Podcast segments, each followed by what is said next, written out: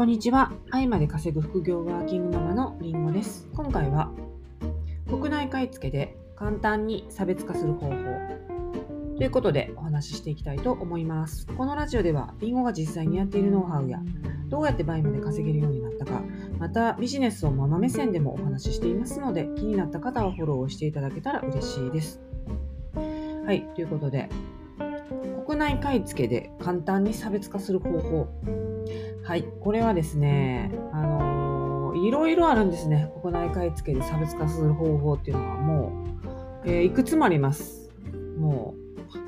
う、えー、っと、それを話し出すと本当にセミナーになるっていうか、まあ、セミナーしたんですけど、この前講座で、講座生限定での、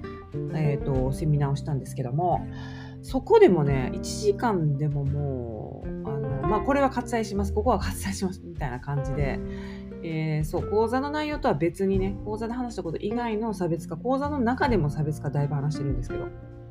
はいやったんですねでその中でも一番簡単に差別化する方法っていうのがあってそれはどうやるのかっていうことなんですけどそれはあの店舗にしかない商品を出品するっていうことなんですよ。あのオンラインで大体みんな見てオンラインから出すじゃないですか。ね。でも、オンラインには載ってない店舗だけの商品っていうのがあるんです。で、えー、これは、まあ、一番有名なのは、よくあるのが、新宿伊勢丹先行限定、あと、梅田阪急先行限定とか、この2つが結構多いんですよ。うん、西と東でね。西と東の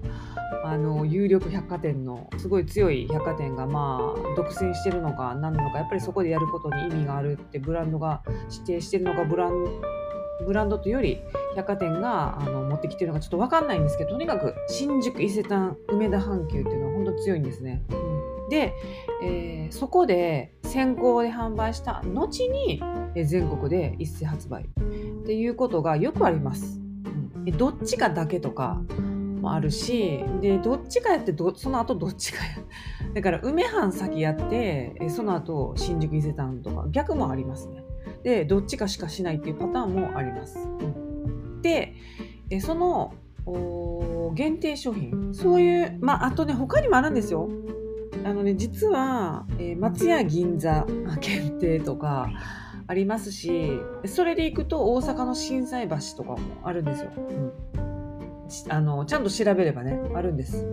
でそういうやっぱり限定感を出してお客様をこう呼び込むようにしてるんでしょうね。だからまあもっと言うと地方でもあるんですよね。まあ、一番多いし、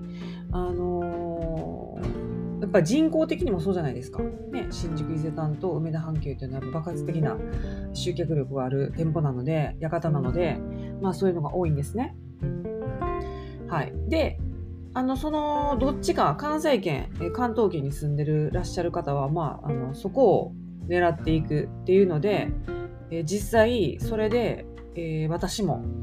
何回も利益上げてますし私の生徒さんたちも上げてます。はい、でそれ私の、え、今の講座生の方も講座に入る前に私がね YouTube でこれを言ってるのを聞いて売ったら売れましたって言ってたんで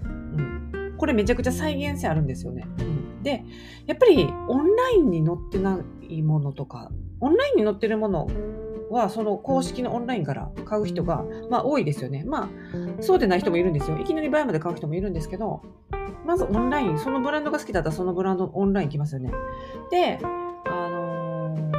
そこにないのが、を売ってるのがこのプラットフォームのいいところじゃないですか。ね、海外から買い付けたりとかもそうですし、で、わざわざ海外から買い付けるままでもなく、要は国内のね、どこでも売ってない、そのオンラインで見かけたことのない商品を倍まで売るっていうのは本当にね、えー、再現性があって売れるんですね、うん。なのでこれは簡単です。ただこれやっぱり店舗行かないとわかんないんですよ。まあ店舗行かなくても担当さんがいたら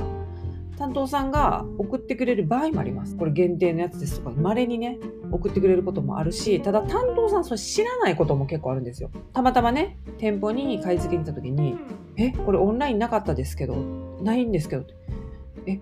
こんなん売ってるんですねっていう話したら、えー、そうなんですか？みたいな。いリンゴさんよくご存知です。みたいな感じで、私は本当に、あの、その取扱いブランドは調べ尽くしてますから、あの、まあ、そういうこと多々あるんですね。だから、店舗の方は知らないパターンも結構多いんですよ。そうそう。こっちはね、もう、ね、その取り扱ってるブランドの公式サイトも見まくってますから、調べまくってますから、もうこっちの方が何やったら詳しいぐらいの勢いなんですけど、はい。まあそんな感じで、なのでね、担当さんが教えてもらえることも実はちょっと少なくて、やっぱり自分で行って気づいたりするっていう。まあ、あでもたまにね、あそうそうそう、そもそもそういうふうな打ち出し方を店舗として大々的にしてる場合、その店舗限定とか、日本の国内店舗限定っていう、もう完全にそれで売り出してる限定デザイン、限定カラーみたいな感じでね、そうそうそう、オンラインでは別のカラーが売って別のデザインのものは売ってるけど店舗ではこういう風なっていうのとかもありますね。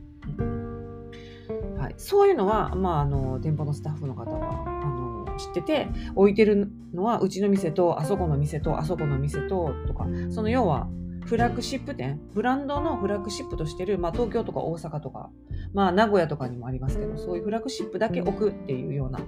感じが多いかなそういうのは。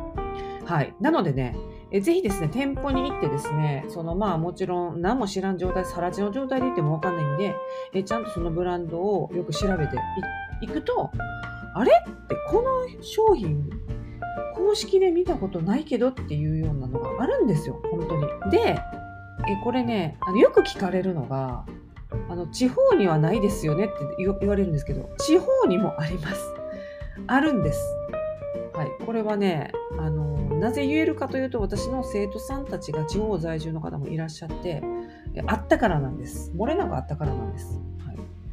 あとはあのそれこそ新店舗オープンの場合とかは結構よくあることなんですけど例えばまあ最近で言うと、まあ、そんな近の最近でもないんですけど、まあ、ちょっと前にその名古屋のなんちゃら百貨店にどこそこブランドのがリニューアルオープンとか神戸の神戸大丸に、えー、どこそこブランドが入ってでその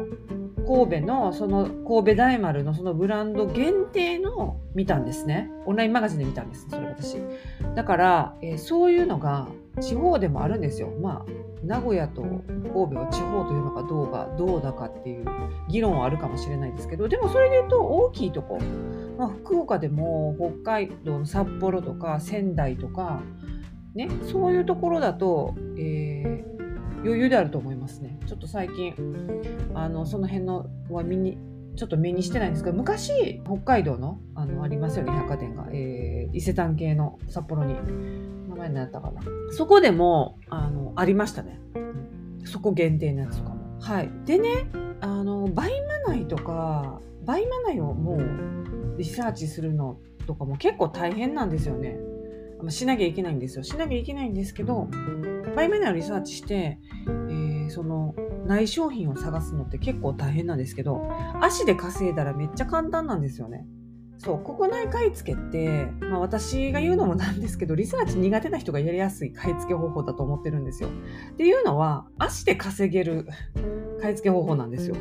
私がリサーチがめちゃくちゃ苦手だったんでどうしたかっていうととにかく数で稼いだのと足で稼いだ